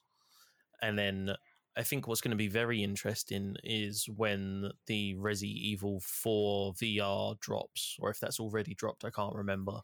But seeing games like that, I. I would love VR to bleed into the mainstream. I don't think it ever will. yeah. The And I thing with the Quest too. Sorry, I didn't mean to interrupt you. as I say, I don't think that. I, think it's a combination between the price point, like you were saying, like getting the PSVR two and the PS5, but also just I don't know many people that can play VR for more than like forty minutes and not want to That's what I was saying. Some of these thirty hour like Hor- Horizon game or even Half Life Alyx being like a good like that's a that's a long time in a VR headset. You've Um, got to have like fucking good refresh rates, good frame rate, Yeah, good which hardware. apparently is what some of these new ones the psvr is like has a really good refresh rate and everything like that um but with the quest like not only it is like the cheaper version and it's 100% the more accessible version i see that one bleeding out to the more common people and having them experience vr that way unfortunately if you're someone that's like mainstream into gaming and want that like cheaper experience with vr like the software on the quest feels like a cheaper version of it. Like it feels like, Mm. uh, uh, for lack of a better word, wish version of other like popular games that are on there. Like it feels like the lesser version of them. Granted, there is like big titles on like the Quest, things like Beat Saber, Mhm. and there's a lot of like good quality stuff like that. But a lot of the things because the Quest has its own proprietary store and games on it, those games just don't feel like they're high quality. Fun, but just not high quality. Okay. Do you want my opinion? I would love it. of course. This is a hot take. I think VR something's gonna. over ha- gaming. I think something is gonna happen, whether in the next couple of years or the next five years, where there's going to be a Wii Sports slash Fortnite moment for VR, where something is going to break into the culture, whether that is the metaverse, and maybe it is. I wouldn't put my money into it, and I'm not going to. I'm not going to invest in Meta, but But who would have guessed maybe that's what it is. Game would take the Wii off. You know, I mean, like yeah, maybe maybe it's some game, maybe it's some something is going to skyrocket it to a point where it is unavoidable in the the world in which we live and the thing that's going to sustain it is that there are already companies who are betting on it. There's already Hmm. Meta who's betting on it. There's already companies who invest in it. I mean, in also VR. like the average consumer knows what these things are too. Like, Right. but but what is VR what has happened are- you have you have software that has potential but you have no delivery and that's what you're talking about right like you're on you're Yeah. you're talking about your quest experience which is like yeah the ai is clunky the, the ui is clunky there's like things on it but they're not like they're not Yeah. there yet it feels half baked something's gonna hit like so and, and whether they can capitalize on that thing hitting or not like that was the problem with the wii right like the wii was a fucking smash like people were like our grandparents had wii's like it was a thing and they just couldn't figure it out afterward. They were like, "Oh, we have this huge successful thing," but they couldn't keep that hype up. They couldn't keep that the gimmick Yeah. wore off quickly, and I don't know if that's going to happen with VR. I think something's going to propel it to a point in which it is Yeah, unavoidable, in which our parents are starting to buy VR headsets, in Yeah, which it's going to be really interesting because VR is so specific in how it is delivering these gaming experiences to you. Yeah. So that's why I was saying like you something very specific and good will have to come out because the difference between those things and the For Wii, sure. the VR headset has some severe accessibility issues when it comes to being able to play games like the Wii and playing sports like the why, the reason why that was so popular is because of how easy it was to use. You know, people that didn't Yeah. know how to use a controller can just swing something and then motion that was familiar with the sport and that would work. And that was really easy to do. The problem with like putting on a headset is like the whole, you know, nausea thing, the whole not being able to be in that for very long. So that technology would have to increase and be better. And like you said, there would have to be something that is significant.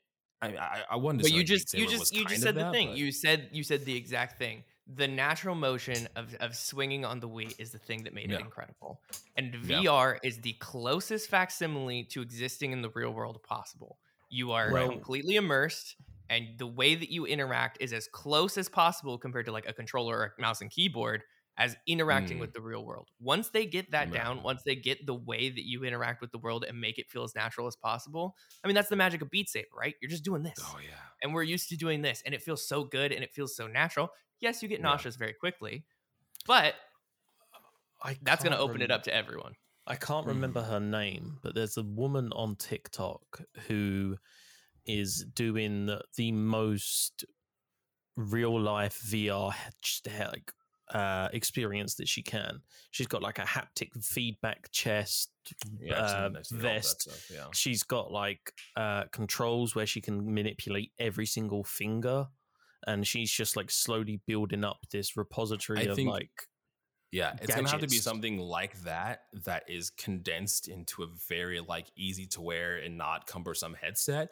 And I think something like the metaverse, something that's social, So- something that's like a daily life to life kind of thing, will be that kind of technology. interestingly, what I think is going to be the catalyst is actually something that's not gaming related whatsoever and has already happened with Mm. uh, Microsoft teamed up with Meta to bring Microsoft Teams to like Oculus I've Quest seen that. 2s that people could wear and then experience like a Teams meeting in the metaverse. what was and the one? Um, sorry, continue. I was going to say I I think that this partnership that happened, this happened October this year. I think that this partnership between Microsoft and Meta to bring Teams and stuff to the VR headset is going to set into motion this principle of like, okay, well, can we get Game Pass on a VR headset? Can we have something where people can access VR games on a Quest when they have a Game Pass? Because I mean, there's a picture here of Game Pass inside of a Quest anyway. Someone's Yeah. using XCloud gaming to do. yeah and then you Yeah, can just like said, do like you can sit in a theater and play the game in front of you it's like that I think with things like that, again, I think the delivery of the, the the technology and the wearable technology is going to have to slim down somewhat or become less cumbersome. i, think mean one yeah of the things that have we to get better for sure Yeah, one of the, I think the thing that got closest to this, which again, Ben, you brought up the point of like maybe it taking off, not necessarily in video games, was the Hololens, and that like was just about to mention the Hololens. yeah, not only gaming, but like doctors using it to br- like have holograms so people can like learn how to dissect and like work on cadavers and like it bleeding into It's kind of the every normal sci-fi movie function. you've seen where people have a 3D map and they like Absolutely. zoom If into the that map can be and like condensed into some kind of uh, wearable peripheral where you can do all these you can mix kind of pleasure with life you can have all these gaming experiences whether it like let's not puts a about screen on your Pornhub wall VR. Let's like leave that. I mean, a that shit's already, it's already happening, conversation. Ben. You can't you can't avoid it. It's here. It's already happening. Uh, but yeah, mixing those things together. jared an early is- investor in pornhub vr Yeah. I, I day one, I was like, do it. Do you know what? Uh, this is complete tangent. It creeped me out. Right, there was Why a you- woman on TikTok. I don't know why he was rubbing his nips. There was No, a I woman was on itching- TikTok. I was- I was itching my chin. Oh, yeah. um, there was a woman on TikTok who bought a uh, a way to make a mold of her vagina, Mhm. right? Like full, basically like a fleshlight that was molded to her vagina, and she was like, "Oh yeah." I'm gonna run a raffle on my OnlyFans and give this to one of the people on my OnlyFans. And I was like, I mean, don't get me wrong, earn that money, 100%. But also, I don't know if I could live with the image of somebody at home being like, oh, yes, I am having sex with this person because I have this mold of their vagina. Oh, are you kidding me? I would I would mold my dick in a heartbeat. That's different. If I wasn't in a long term, why? How is that any different? It's the same fucking thing. Sexist. Yeah, guess I would- right. I would 100% sell my penis on the internet uh, if I was not in a long term committed relationship. Why not? heard hear, folks, man. I've said to Eddie for the longest time if I was You can a do woman, while I'd you're in a long-term committed relationship. I mean, I don't think Jordan would be okay with that, which which would be Sorry. the conversation. it's but, just uh, it's just this weird like parasocial thing of like you know ah yes i am having sex with my favorite Para- adult actor parasocial because- is where the money's at. oh big time That's bro, how big that's how the world turns, my friend. Oh, so. Sorry, Bowie. Uh, okay, not booming we want to go through some of the games that are releasing next year and see make our predictions on whether they'll be successful or not. oh hit Sure. me up with a list I don't I'm have a not list gonna of look. them, just but- just read them off Yeah, Do you have a list? Yeah, yeah, yeah, yeah. Yeah, I have a list. It's, it's coming up right now. I closed it because I had to Google, uh, you know, a million different things during that conversation. VR VR porn. Uh, Okay. Uh, well, we'll start with the first one. Successful, not successful. The Legend of Zelda: Tears of the King. Dumb. define successful, successful. No, Are I'm we not talking do It will that. commercial? sell, You it define will sell Are we- millions of copies. okay right it will sell millions of copies it will not be as good as people expect Okay. It will sell millions of copies. It will m- maybe not be as good as people expect, but that's like it, that's like it being a nine out of ten instead of most people's ten out of ten. That's what how I think it's going to be. They're like, this Yeah, is I'm more not gonna Breath of the say Wild. This is good. it's not going to be bad but people are just going to be like it's not the original Yeah. what about yourself kai It will sell millions of copies, and it's also going to win Game of the Year, the year release. oh 100 Fuck yeah, hell yeah, 100%. let's do it. I'm here for Yeah. it. uh, are you ready for the next one? Mhm. Yeah. Street Fighter Six. I think it'll be successful, financially and successful in terms of its popularity. Street Fighter is one of the fucking biggest fighting communities out there, and Yeah, SF6 is just going to be an I mean, absolute. even though I have my not attached to the fighting community at all, looking at it, I have trepidations, but I'm just I'm not the clientele because I don't play Street Fighter games at all. But I Uh, yeah. 100 percent agree with you. SF6 and like Guilty Gear, any kind of anime fighting like game Guilty is Gear. always guaranteed to be successful. never been a Street Fighter guy. I am going to say it's not going to be as successful as we think it's going to be, but it's going to cause a resurgence of the Street Fighter franchise. I uh, feel like it'll be like five. group of fans. Five had a very like a huge longevity, and it was successful over time. Like Street Fighter Five had a lot of uh, success over its lifespan. I think we'll probably see that with six. Okay. Diablo 4. Yeah, Oh. people can eat that shit up. It's successful. It uh, will be in Game of the Year uh, running for sure. will be successful um and people will either be long-term diablo fans and fucking love it or be new to the genre or the series and not like I it. mean, personal uh, preference here, or my personal take is like I've never played Diablo game. Four looks cool, and a lot of people are like, oh, you should jump on to four. I'm like, hey, might, I might jump on to four. I think it's going to flop. Personally. I, I reckon the uh, review scores are going to be shit but people are going to eat it up Well, it's gonna be Yeah, like the like like Nintendo. Well, I mean, the reviews still are, are, are fine, but it's gonna be. It may have a low score, but Diablo fans are like, this is amazing. Uh, yeah, I think it's going to ge- be uh industry flop, and it's going to end the Diablo franchise, uh, and they're not going to make any That's more not gonna happen. Oh, that is never going to happen i don't think We'll say these are gonna my. That's why we're Hey, here. That's why we're here. All right, and they're hot. They're hot, steamy takes. Uh, and if I'm right, I'm right, and if I'm wrong, you can tell me I'm wrong. Uh, Final Fantasy 16. I'm assuming he said final fantasy 16 yeah, I, did assume not you said Final. Fantasy 16 as well because you cut out, but hundred percent successful. Like that's gonna that people are so especially because this Final Fantasy is is leaning more towards the the fantasy realm of it. You know, we've we've had like the fantasy, but it's been more sci-fi fantasy. This looks more medieval fantasy, like uh, original kind of Final Fantasies or some of the early ones. All right, so I see back. Be a lot of that. Uh, Final Fantasy Final Fantasy. 16. Yeah, we've been yeah, we discussing discussing that. Um, Jared said that he thinks it's going to be uh, a success all around. I Yep. think, um, or is it 15 gameplay? Yes, it is. Uh, Oh, like 100%, real time okay. fighting, like hack and slash. Okay, Not hack yeah. and slash, but it's 15 gameplay for sure. It's going to be um, financially successful. Its review scores are going to be near perfect, and it's going to be a very There high contender for Game of the Year. Maybe might beat out Zelda. We'll have to see. Honestly, I can see that happening for sure. But people loved 15 people loved uh the 7 remake and people are absolutely gassed for more final fantasy i mean final fantasy 14 was at the fucking game awards you know like it was, Four- ga- it was 14 was the MMO, right? Yeah. Yeah Okay.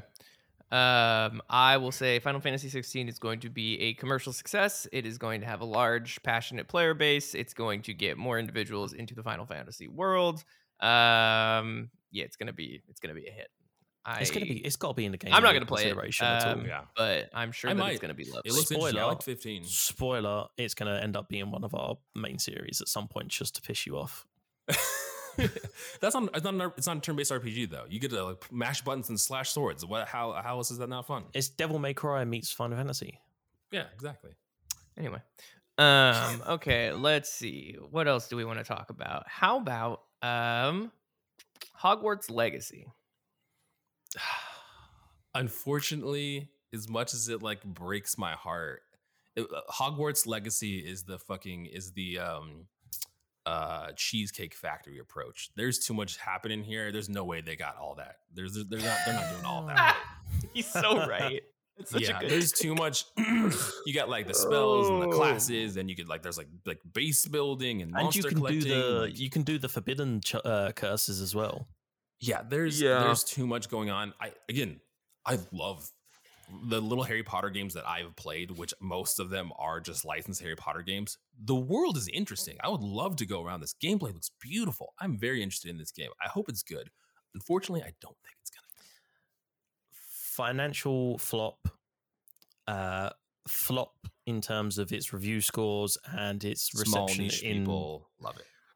small dedicated highly dead i mean like bts army level dedicated for this That's game the that's the take I will have as well. Both financial flop, general flop, but there's gonna be like group of people that are like this is the best game in the world. yeah, and it'll be all they Okay. play for like the next four years Yeah. I think it's going to not release next year. Firstly, I think it's going Oh, to get no. Pushed, pushed to early 2024. that. I think that it is not going to have a dedicated base of hardcore fans. I think it's going to be just a mediocre game. I think it's going to get sevens. Uh, I think Jared's right. I think it's trying to Sevens do too much. bad. Um, I think that the studio Avalanche who is making it is too new to the game to be taking on something this ambitious. And bro they made a- meet the robinsons what the fuck are you on about They made uh, Mortal Kombat's mythologies Sub Zero. What are you I love talking about? I love being interrupted for memes. That is the best. uh, uh, thank you for proving my point, gentlemen. They've made nothing good. Um, and uh, yeah, I think they're relying too much on the Harry Potter IP uh, to carry the game, and it won't because uh, newsflash. Most people don't give a fuck about Harry Potter anymore. I know that it's hard to admit, and I know Yeah. that nerds think it's important, but the normies of the world don't give a shit. No, They don't I care agree. about I Harry agree no Potter. thinks it's important, uh, but I think that like people like us that grew up watching those movies religiously are going to be the people that. that's are what you keep it market to you Yeah, you market market it it to to those those people. fucking people Well, we'll see how good, can we'll see how good their, their uh, publisher is. Uh, sure. I just I think it's going to be mediocre. I think it's going to not have a hard base of fans. I think it's too complicated to have a hard base of Harry Potter fans. Um. Okay. Dead Island Two, a game that I personally loved the first one of, though. please, please be good. Jesus Christ. It's going to be an interesting environment in a post Dying Light and Dying Light 2. What a more silly kind of comical take on this is going to be because Dead Island was was that. I mean, it had a story, but it was very over the top where Dying Light had more of a serious tone to it. Um It my always prediction is a hope. I hope Dying Light 2 is good because I loved the first one. Dead Island. It was Dead Island, always sorry. it was always the in between of Dead Rising and Dying Light. Yeah. Like it was the middleman. um, I'm gonna say financial flop, but highly loved by the community. Yep. Can I re-put Huh. my uh, my prediction in here again? I, I I agree with you, but I also think that because it got delayed again, I think it gets delayed one more time, not into 2024, but like it gets delayed To again. the end Oh, of yeah, end of 2023. end of Yeah. 2024. Uh, I think it's going to get eights. It's gonna get it's gonna get some sixes, mostly eights, and maybe a nine from IGN. It's going to be a very good game. It's going to be fun to play through, but it's going to because of the tone and because of the subject, no one's going to play it. No one's looking for a zombie game. No one's looking for Mhm. brouhaha games. At well, the, the, moment. problem Everyone is the problem is Dark Souls and their God of Wars. Yes. Yeah. The issue is right now too is Hello. Dying Light has the maybe not like the, the the hype as much, but Dying Light 2 has the same development like struggles as Cyberpunk did, where like this was announced in like 2014 and then just never had heard anything about it until like just now. So people are like, okay, it's it's been like it's been a good amount of time, so this game's gonna be good, right? And I think that's gonna be the reason why. Did you say Dying Light 2 again purposefully? No? Yes.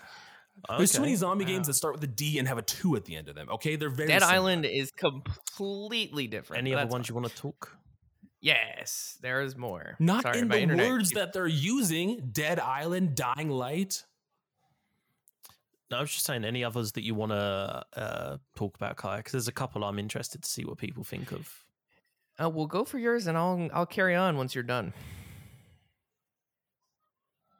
Oh no, okay. I was just going to ask what you guys thought um, the Dead Space remake would end up being like. Dead Space remake is going to be successful because people were hoping that Callisto Protocol was that, and it wasn't. So they're going to latch on to Dying Light. Plus, it already has a big fan base behind it. I don't think it'll be like a big financial success. It might do like okay, but people are going to be like, "Yep, this is amazing. This is just more Dying Dead. Fuck, Dead Space. Wow. in Wow, uh, you need to get fucking Dying Light out of your head. okay, dead. bro. it, it, there's there's dead in the title. I said dead. My mind went to Dead Island, and then it went to Dying Light. Okay, it's an easy connection. But yes, that's what. I Whatever. Um, yeah, I, I think as well. Um, after it sounds horrible to say, but after the mediocre reception of Callisto Protocol and people Yeah. actually like gamers getting their hands on it as opposed to critics, I I think that that's going to lend into boosting Dead Space's uh, reception as well as its sales, and I think it's going to do very very good. Yep. I think it's the exact opposite principle. I think that because of how bad Callisto Protocol did, and because of the standard People that it set, trying to be a Dead Space, people are just going to be like, "Eh, we already got our Dead Space sequel. It wasn't very good. I don't really care. There's other things coming out this year," uh, and they're just going to Especially because this isn't like new. It's just Dead Space. Yep. I think I think unfortunately Callisto Protocol's flop uh, has caused a, a bad taste in people's mouths around that game in, in particular, and they will, depending on when it releases and what releases around it, they'll be more attracted to what releases around it rather than it itself. Agree. Ben seems confused. I heard shouting from my neighbors. Gotcha. All right, you have another game, or I can jump into one. Um, I don't know if you guys are. I'm hoping you're familiar with it. Um, Wolong Fallen Dynasty. Yeah, I think Wulong will be um, success just because that game looks beautiful and visually the animations that are present. People love those kind of games. It's like the Dark Souls est. It has cool themes to it. I think it'll be uh, it'll be successful. Oh, hi, hi Ben. Oh, we're on a ride here. Oh, Oh, it's sn- it's snowy outside. oh, it's beautiful. It's a person running around. I hope they fall. That'd be pretty entertaining for the people at home. Oh, they're having a snowball fight. Oh, yeah, that's, that's, what that's what the ruckus was. Ah, uh, I think uh, Wulong or Wolong. Um, I think it'll be a sleeper hit. I don't think it's going to be broadly successful. Like, I don't think it's going to break into outside of like hardcore video game fans. I think 100%. it is a beautiful looking game that is going to have a very similar kind of uh, like cult following, um, but not gonna. It's not gonna be like award winner or anything like that. Uh, See, I disagree. Okay. And I think it is going to be an award winner because it Definitely looks be an award winner. beautiful. It looks beautiful and it's a Souls like. And it's made by Team Ninja, who made uh, Nioh and all of that stuff. Yeah. And I reckon that the Souls community are going to jump on it and it's going to be skyrocketed to. A Fucking reminder Elden Ring. that Diablo, Zelda, and Final Fantasy are all coming out next year. You really think Wolong is going to stand up against three of the most successful franchises in history? Do you remember the discourse, hype, and excitement that happened when the very first Wulon trailer dropped. The internet fucking broke. The internet broke. And the difference is the internet broke for the Zelda news, but the Zelda news is only Nintendo fans.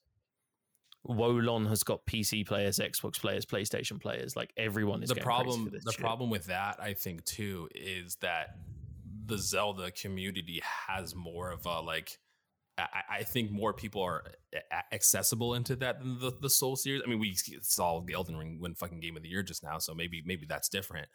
But the problem is, I think that uh, Zelda and those kind of games, like at this point, don't need trailers. I mean, they they have trailers to hype up their fans, but Yeah. they're going to be successful. Like they're, they're already like they're, Team they're max. hype.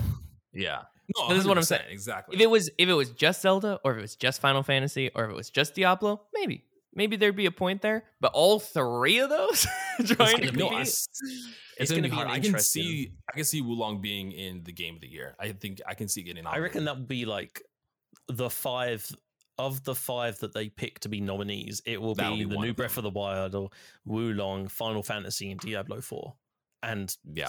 probably fucking Hogwarts Legacy. Well, we're gonna come. We're gonna random, come back this time next year to see how wrong or how right we were. That's that's gonna be interesting. There's so many games coming in next year, and some some of them There are is like, a there's a eh, lot of games. and then other ones are Uh-huh. Octopath Traveler Two. The game we've all been Jedi waiting Survivor, for. Octopath Traveler. Octopath 2. Traveler is actually really good. Alan Uh, how do Wake we think that the this. Avatar game uh, is going to do? Do we think there's a hunger for Wait, hang on, Avatar? which Avatar are we talking about? Avatar: Frontiers of Pandora, the Avatar Uh. game based uh, with the movies that are coming out right now. Oh yes, that movie that everyone remembers what happens because at least released like nine years ago. Um, Okay, the sequel is coming out right now. That's why they're No, releasing the game. Um, Uh, I don't know. I don't see, I don't see a lot of like correlation between the film and the movie because I feel like that's like a, a chance to grab people that liked the film to grab the game, but I don't see it being. I very mean, popular. I I personally want more movie tie-ins. Um, I feel like This is movie tie-in games can be great. Um, but Yeah. yeah. I mean, this is I launching on Stadia, which is like not actually a Stadia's not even anymore. around anymore. exactly. I mean, I don't, I don't know if it'll actually launch on Stadia. I think they might just. I think that's old news, and they'll port it to Stadia's something dead, else. bro. Yeah. Yeah, Stadia does not exist anymore. Uh. Massive Entertainment though made the Division, uh, which is a very good Well, so that's what I was. I was Yep. just looking up to see who's involved because depending who's involved, um, obviously Ubisoft publishing uh Mhm. game. Yep. Hmm. I think it might. I think, it'll have potential for sure, but I think a lot of people are gonna shove it off as a movie tie-in kind of game and not even give it the time of day. I mean, it looks gorgeous. I'm No, watching the trailer, and it I looks. I, think- mean, admittedly, this is CGI and it's not gameplay, but Yeah, I think this is gonna be. This is my take, and I'm probably gonna eat shit because either movie tie-ins are either like some of the greatest games, or they're just huge fucking flops that suck really bad, like Meet the Robinsons. Um, but Hey, uh, yeah, fuck you. Uh, the Avatar Frontiers of Pandora, I think, is going to launch a dynasty of Avatar uh games. I think it's going to Oh, be God, the. no. I why? Wh- why? Who cares? If it's good story, like who fucking cares? Uncharted the, is pretty much same just fucking movie idea. Like, why make five thousand? Like, tell a story and be done with hang it. Why on, make six sequels? Sequels. the Sequels. the movie is the way of water, Sequels. and the game Yes. is Frontiers of Frontiers of Pandora.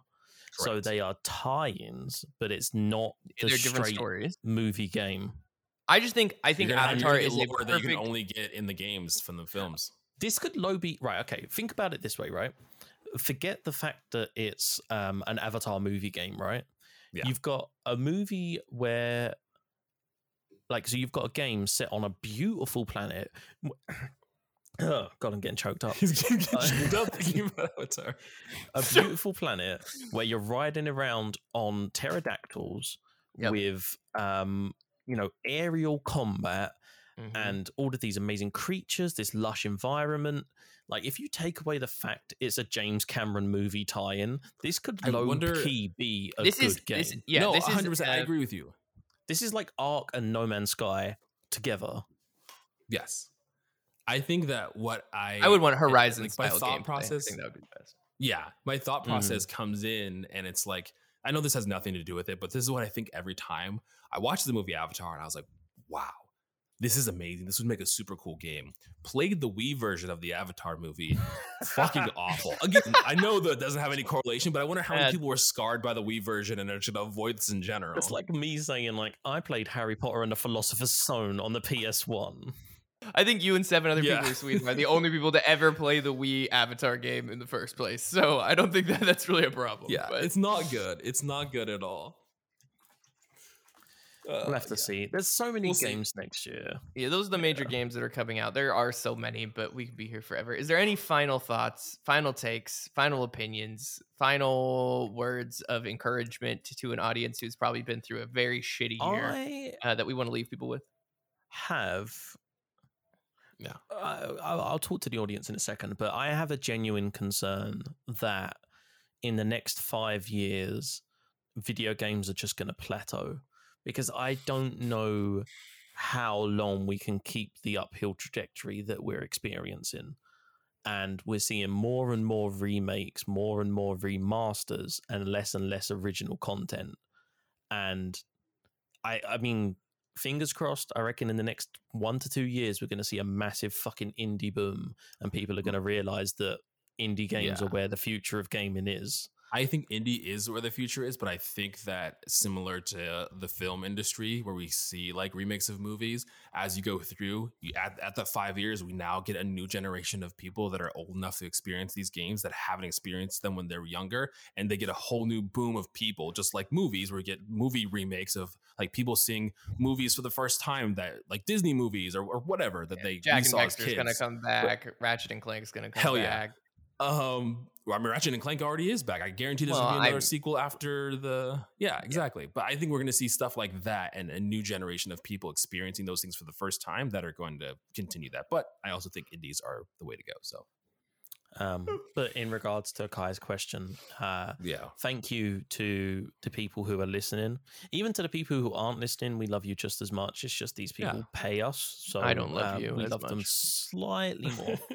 um, no, in all seriousness, um, thank you to everyone who has listened to the podcast this year, who Yeah. has been with us through everything, and it's been crazy.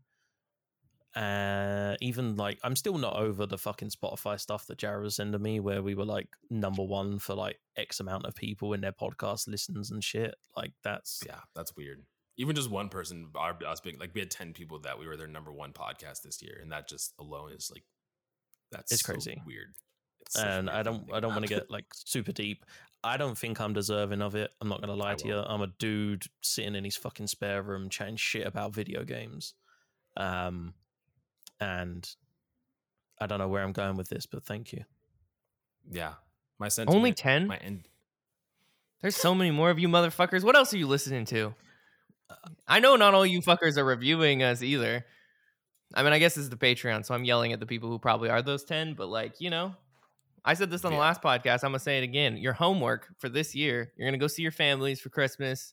You're going to tuck in, have some nice hot toddy, maybe open some presents. Tell a motherfucker about this podcast, all right? Just put it on in the background. Turn off grandma's turn off grandma's Crosby mm. album and just put on That might honestly, that might be a mistake. You you may not want to do that. Uh, I've Uh, there's some language that probably shouldn't be shared with broadly with family. Uh, but uh, That's fair. uh, no, I I am very appreciative of this community, uh, and it is incredible that people listen to our bullshit as well. I find it very surprising. Um, I have played more games and have gotten to talk about more art than I ever would have uh, without it, and that I I would do this. And I told Jared this. Like Jared needs one person. I don't need anyone. I would do this even if no one listened. Uh, it is most of the time the best the best part of my week uh, is getting to talk about Yeah. this stuff. So uh, thank yeah. you, thank you to everyone who listens. I do truly appreciate all of you. Um, and yeah, this week, this week, this week has been fucking difficult, but also this whole year has been a fucking shit show for a lot of Yeah. Uh, and the last two years have been a shit show, and it just seems to be unending. And um, you know, if we can offer you one hour to two hours of your week where you don't have to worry about that shit, um, you know, that is uh, that's what this offers me is, a, is an hour to talk about games and not worry about anything else.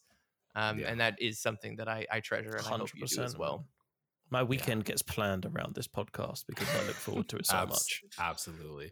Uh, no, I, I reflect the sentiment that both of these gentlemen have provided. Again, very surreal that people listen. We appreciate it. Like like Kai said, this has been uh, uh, an avenue of, of catharsis for all of us, I imagine, in this difficult time. And our, our only one hope is that someone listening could also feel some of that as well. Just a way to escape, just to hang out we've met so many cool people from starting this, especially this year. This year, there's been some debut podcast that started in the beginning of this year. Uh, Friday Night Gamecast, Nick and Will, so many people that we've got onto the show, and and hopefully we'll get more and more people in the future. But not only being able to provide you with just a distraction, but just getting so many different perspectives and experiences on this thing that we love, which is video games, has been super cool. And I hope that we find more friends to hang out with and to get on the show because it's been great. We love you guys. That's it. And Ben, you're amazing. Don't fucking sell yourself short. Yeah.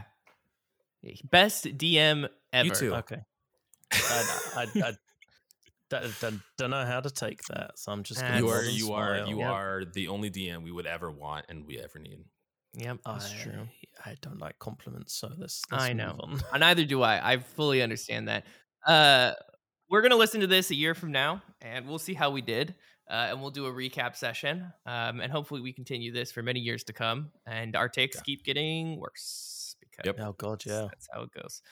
Yep. Um, Very nearly two years, boys. Like two Yep. months and a bit. There there will be many more turn-based RPGs that we shit on. There will be many more nostalgia games you guys love that we will hate. That is part of the process and Maybe hope you at some point we'll finally play Persona Five. there will be more Zelda games being played on this podcast. A hundred percent. I'll give you an out. We don't have to Mm. play Persona 5 if you want to play Death Stranded instead. We were just talking about that. We literally at the reveal the Game Awards were like, we'll play Death Stranding. yeah, Ooh, Monster Energy I advertisement game. Stranding. Uh, I'll I'll I'll make the community a deal. If we get how many how many uh fucking patrons do we have right now?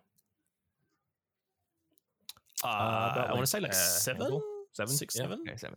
If we get to 20 patrons at any point next year, I promise you I will play Persona 5. I can set Patreon goals. If we get to 20, then we'll play Persona Oh. 5 for the Yes. I will play Uh, all of we, Persona 5. we will let the entire community know that. Thanks everybody for listening. Thanks to getting to the end of the episode. As always, you know we appreciate you guys. We love our patrons here, and we hope you all had a very merry Christmas. And we'll see you in the new Mm. year. Have a holly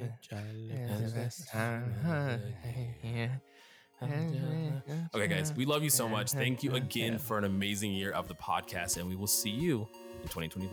Peace out. Yep. Bye, everyone. Bye, y'all. Happy holidays.